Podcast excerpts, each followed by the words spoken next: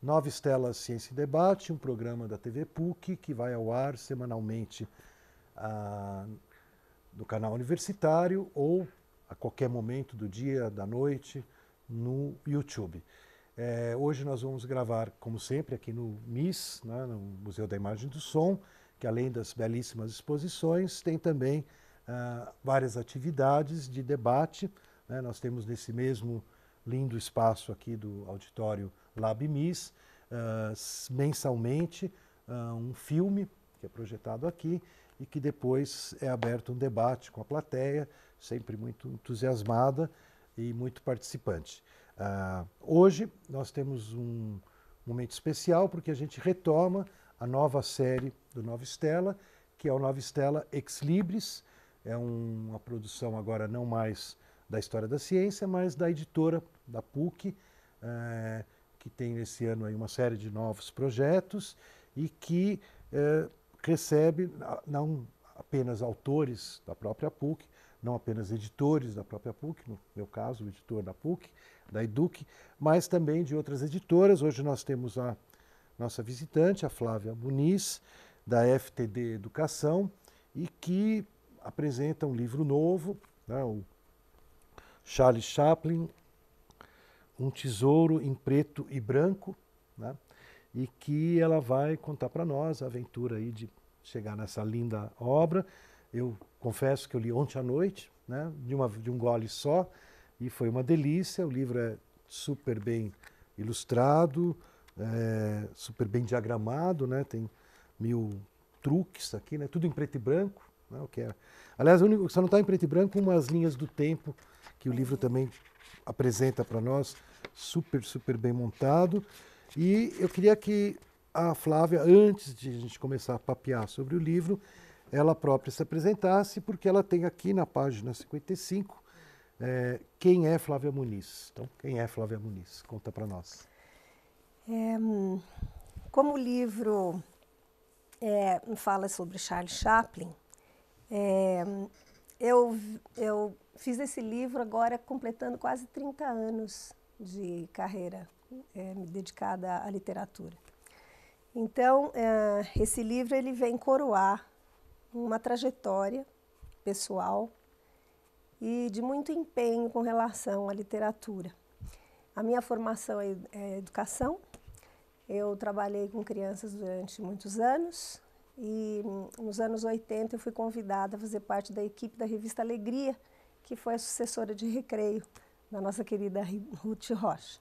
Fiquei na Abril durante 15 anos, trabalhando com a equipe, fazendo revistas para crianças de entretenimento, editando os licenciados Disney, Barbie e uh, fazendo toy books, enfim, isso me deu uma experiência muito grande em relação ao mercado de entretenimento. E como eu sou muito criativa, foi um juntar a vontade com a, com a fome, né? E aí a, as coisas aconteceram muito bem lá na, lá na Abril e eu uh, me solidifiquei, me consolidei como editora também. Mas nunca deixei de escrever e nunca deixei de ir às escolas para conversar com as crianças, com os professores e trabalhar a formação e a mediação da leitura com eles. O Charles Chaplin é uma obra que é, tem uma história muito interessante no sentido de pesquisa, porque eu sou muito atenta às notícias e às coisas que eu escuto pela escola, dos, das colegas que ainda trabalham é, com educação.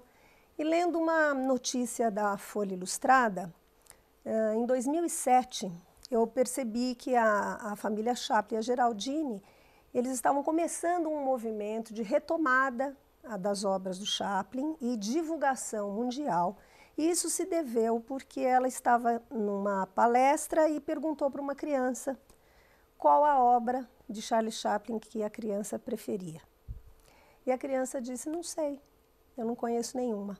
Nem sabia quem era o Chaplin. Nem sabia que era. Então ela se deu, ela ficou assustada com aquela revelação e começou a se dedicar e fizeram uma série de ações mundiais aí depois das exposições todas que que correram o mundo e naquela época me parece que eles já estavam começando a fazer um Instituto Chaplin, né? Então, eu guardei essa, essa página de jornal porque eu me identifiquei com a situação de uma pessoa que tem uma obra maravilhosa como essa, como a do pai dela, e que está impedida no tempo de fazer com que as novas gerações, ah, pelo menos do modo normal, aconteceriam, como se fosse no cinema, né? Como pelo cinema, pela mídia em que ela foi criada. E guardei esse, esse, esse recorte numa Quando pasta. Que é, esse jornal? 2007. Eu 2007. tenho até hoje lá, fotografadinho no meu, na página 10 do. anos, então. Pois é.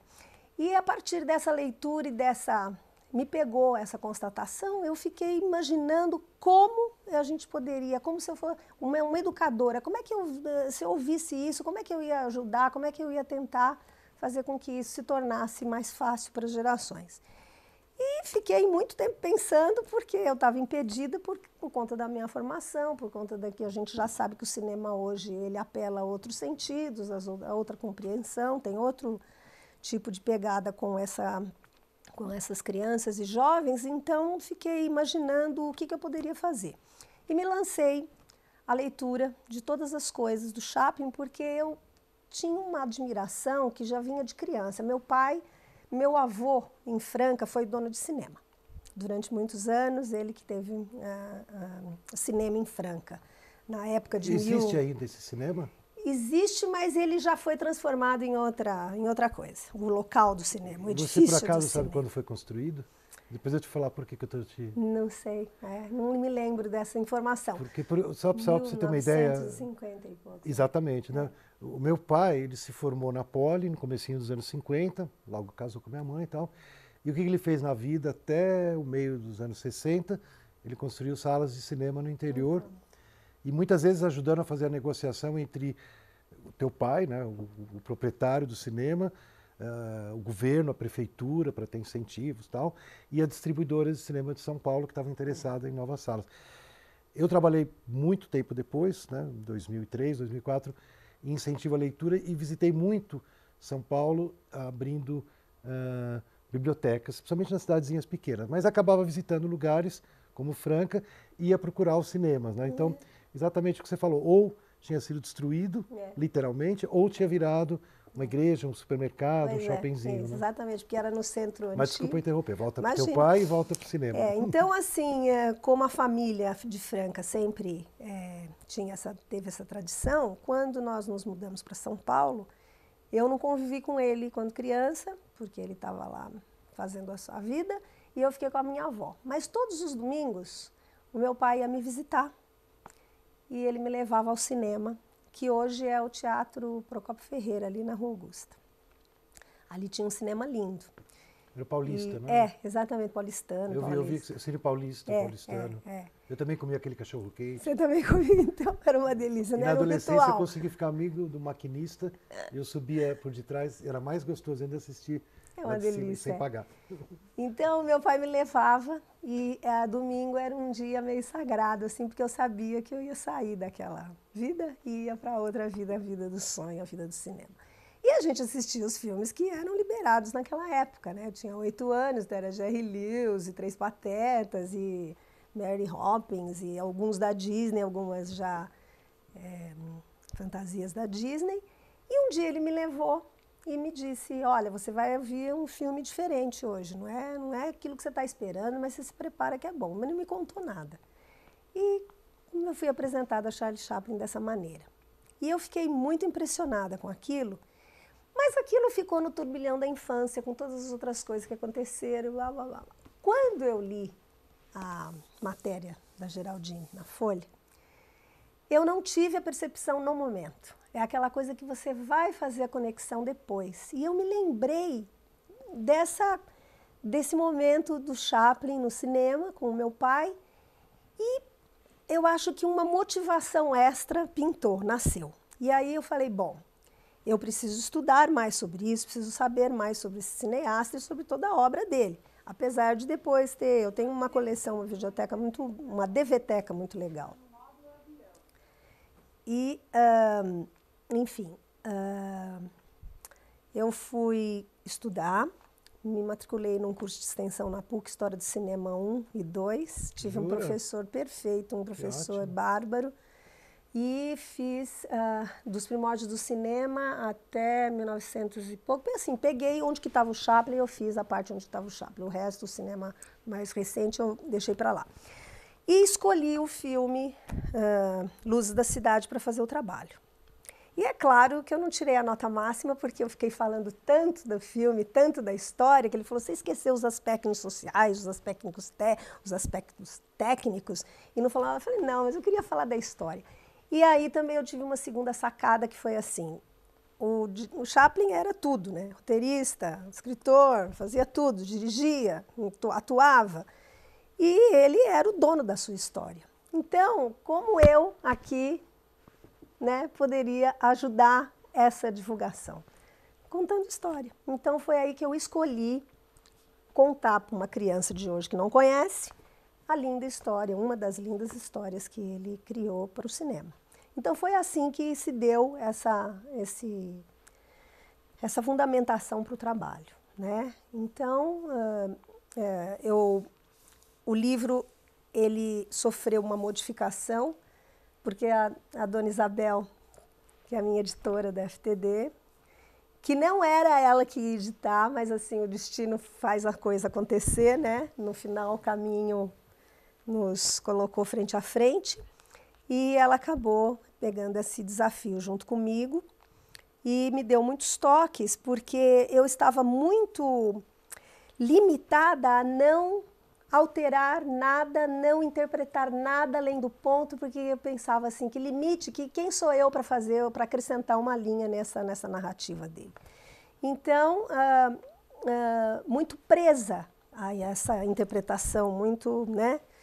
E a Isabel. Ainda, ainda que você é, tenha mudado, é. eu senti ainda muito de dar a impressão de que se eu fechar os olhos eu estou vendo o filme. É, então foi um cuidado realmente que eu tomei, mas que em função da, da mudança de mídia, vamos dizer assim, né? Claro. A, a Isabel me deu uns, toques para que eu procurasse dentro de mim alguma.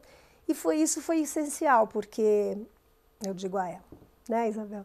Foi essencial porque eu uh, consegui conectar o desafio de agora, do presente, com o sentimento que eu tive com meu pai. E depois que eu fiz isso daí, a estrada abriu. Aí parece que a coisa fica muito mais fácil, você consegue a palavra correta, você consegue dar ritmo, você consegue se colocar. E aí foi uma descoberta. A gente pensa que o texto está pronto, mas o texto não está pronto, né? O texto está sempre a serviço do outro, né? Que lê, que vai interpretar. Então eu fiquei muito feliz, primeiro assim com o passo que é esse, porque você imagina, eu, eu imaginar, sonhar naquela época que li, eu não tinha nem ideia de que depois de tanto tempo o projeto que precisava vencer segmentos, né?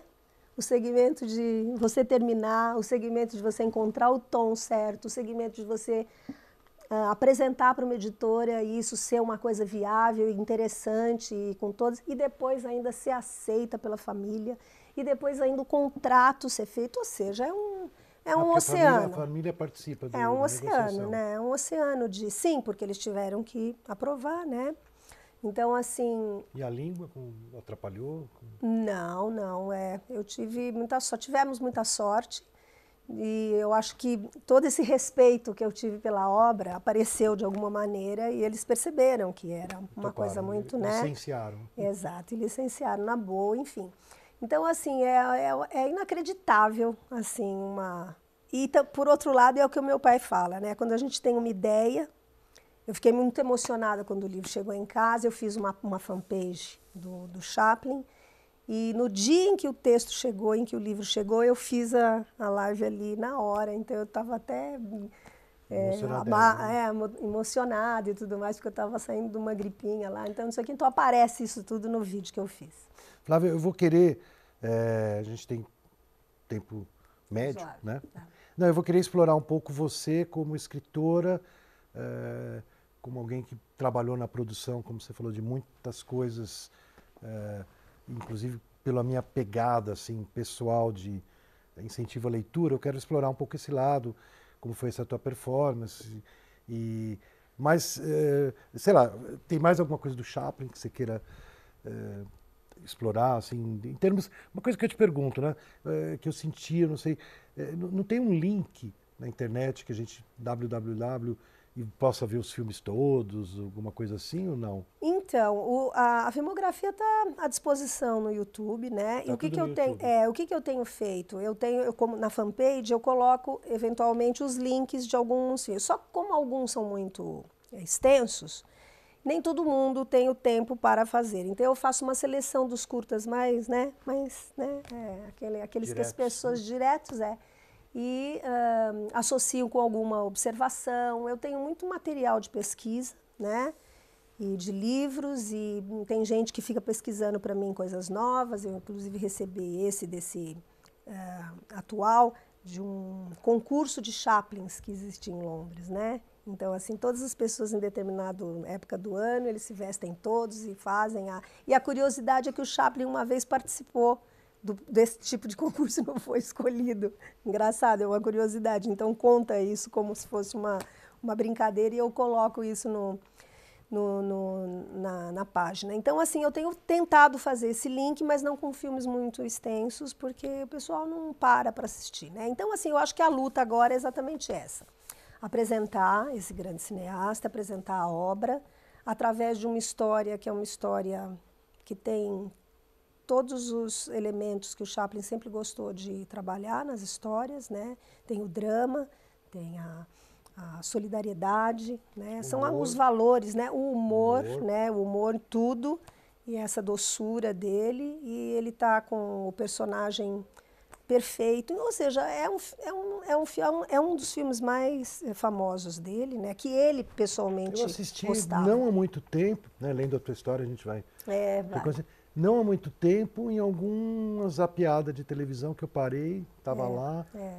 Exatamente a história. Então, Eu acho que é uma oportunidade para os jovens, para as crianças, principalmente, que estão começando a sua formação e, e que tem a tendência, talvez, em achar que o cinema é só isso, né? Que, quer dizer, tudo isso e a partir dessa redução de que ah, o anterior não vale. Né? Então, assim, compreender essa progressão, compreender que antes as coisas eram assim, que as pessoas tinham os seus talentos né?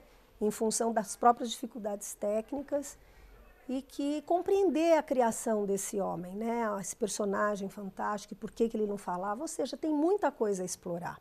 Eu, inclusive, visitei numa das minhas pesquisas uma escola aqui de São Paulo que se chama Carlitos.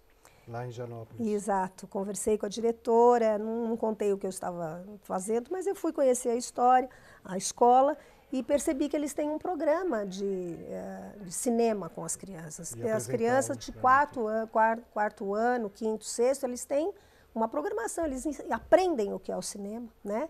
E tem trabalhos, eles fazem a, a, da, escolhem um livro e fazem a versão, né, filmando, pegam um filme e fazem a versão escrita, ou seja, existe esse movimento de adaptação que já é feito com as crianças. E hoje a gente tem essa facilidade do celular filmar tudo, enfim, eu acredito que a gente esteja, eu como educadora, eu estou é, propiciando assim com a leitura do livro e com a, a, as infinitas possibilidades que certamente os professores vão aproveitar, toda essa multiplicação de coisas que a gente pode oferecer para as crianças em sala de aula. Né? E, é, mais do que tudo, sensibilizá-los com o cinema e com a história, como a literatura e o cinema se, se amam, né? Muito bom. Então, tá aí, né? Todo mundo, é, para os filhos, para os pais dos filhos, para os avós, é. um um trabalho para todas as idades, Charles Chaplin, um tesouro em preto e branco. Agora vamos aproveitar que a Flávia está aqui e pensar um pouco. Né, você falou para mim que você tem décadas de trabalho né, como escritora, você tem já 70 obras.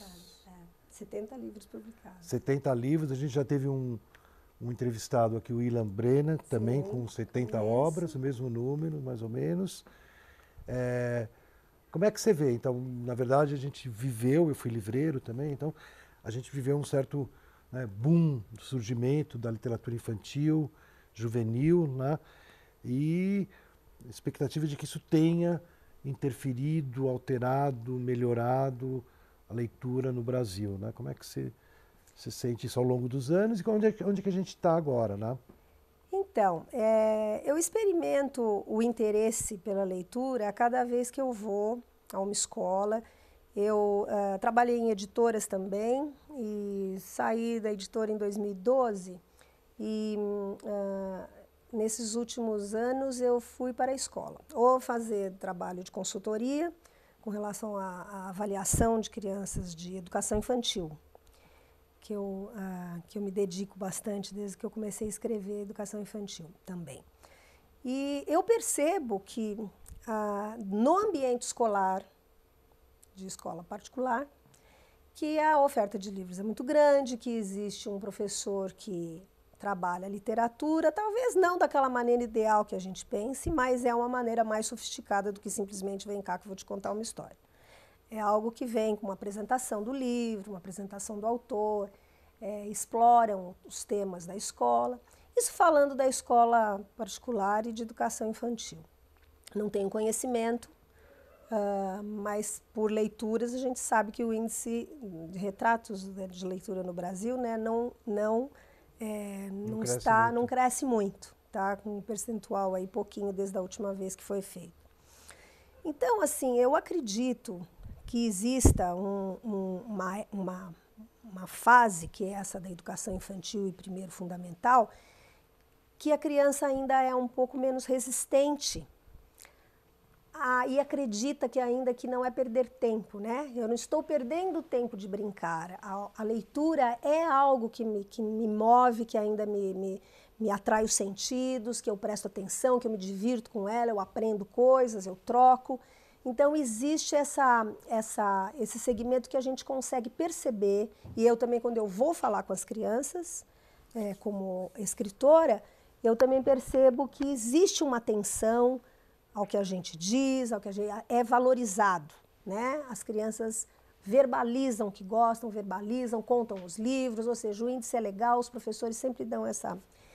Depois eles começam a crescer e o jovem aí, como ele é disputado por várias outras atividades, mídias, eles começam a segmentar, não gostam de tudo, às vezes reclamam das coisas que a escola impõe como literatura e depois cobra, aquela conversa que você conhece muito bem, que os, as pessoas conhecem muito bem. O que eu percebo que está acontecendo agora com o jovem leitor, a partir de 15, 16 anos, é que eles estão é, é, participando mais das suas escolhas. Eu não sei em função do, da possibilidade de você poder falar na internet que você gostou do livro, que você não gostou. Enfim, isso. A opinião sempre foi. Eles tiveram sempre, como é que se diz? Direito à opinião, mas agora a opinião expressa para muitos parece que isso valoriza. Então, eu percebo que existe um, uma, uma vontade de ler mais, mas não tudo aquilo que, que a escola me, me, me oferece. Aquilo que, eu, que, que o outro me indica, aquilo que o cara falou que é bom esse ator aqui que escreveu, por exemplo, um thriller que eu gosto, ou seja, o gênero suspense, o gênero sobrenatural, né, ou a narrativa do sobrenatural que tem esses elementos, tem feito um pouco mais de sucesso nessa moçada. E depois eu não sei mais, eu desconheço depois que esse pessoal chega com 20 anos, eu não, não tenho essa vivência, feedback. É, esse feedback de, de escrever nem de falar com eles. Eu lancei recentemente um romance sombrio, uma fantasia sombria, para o público adulto?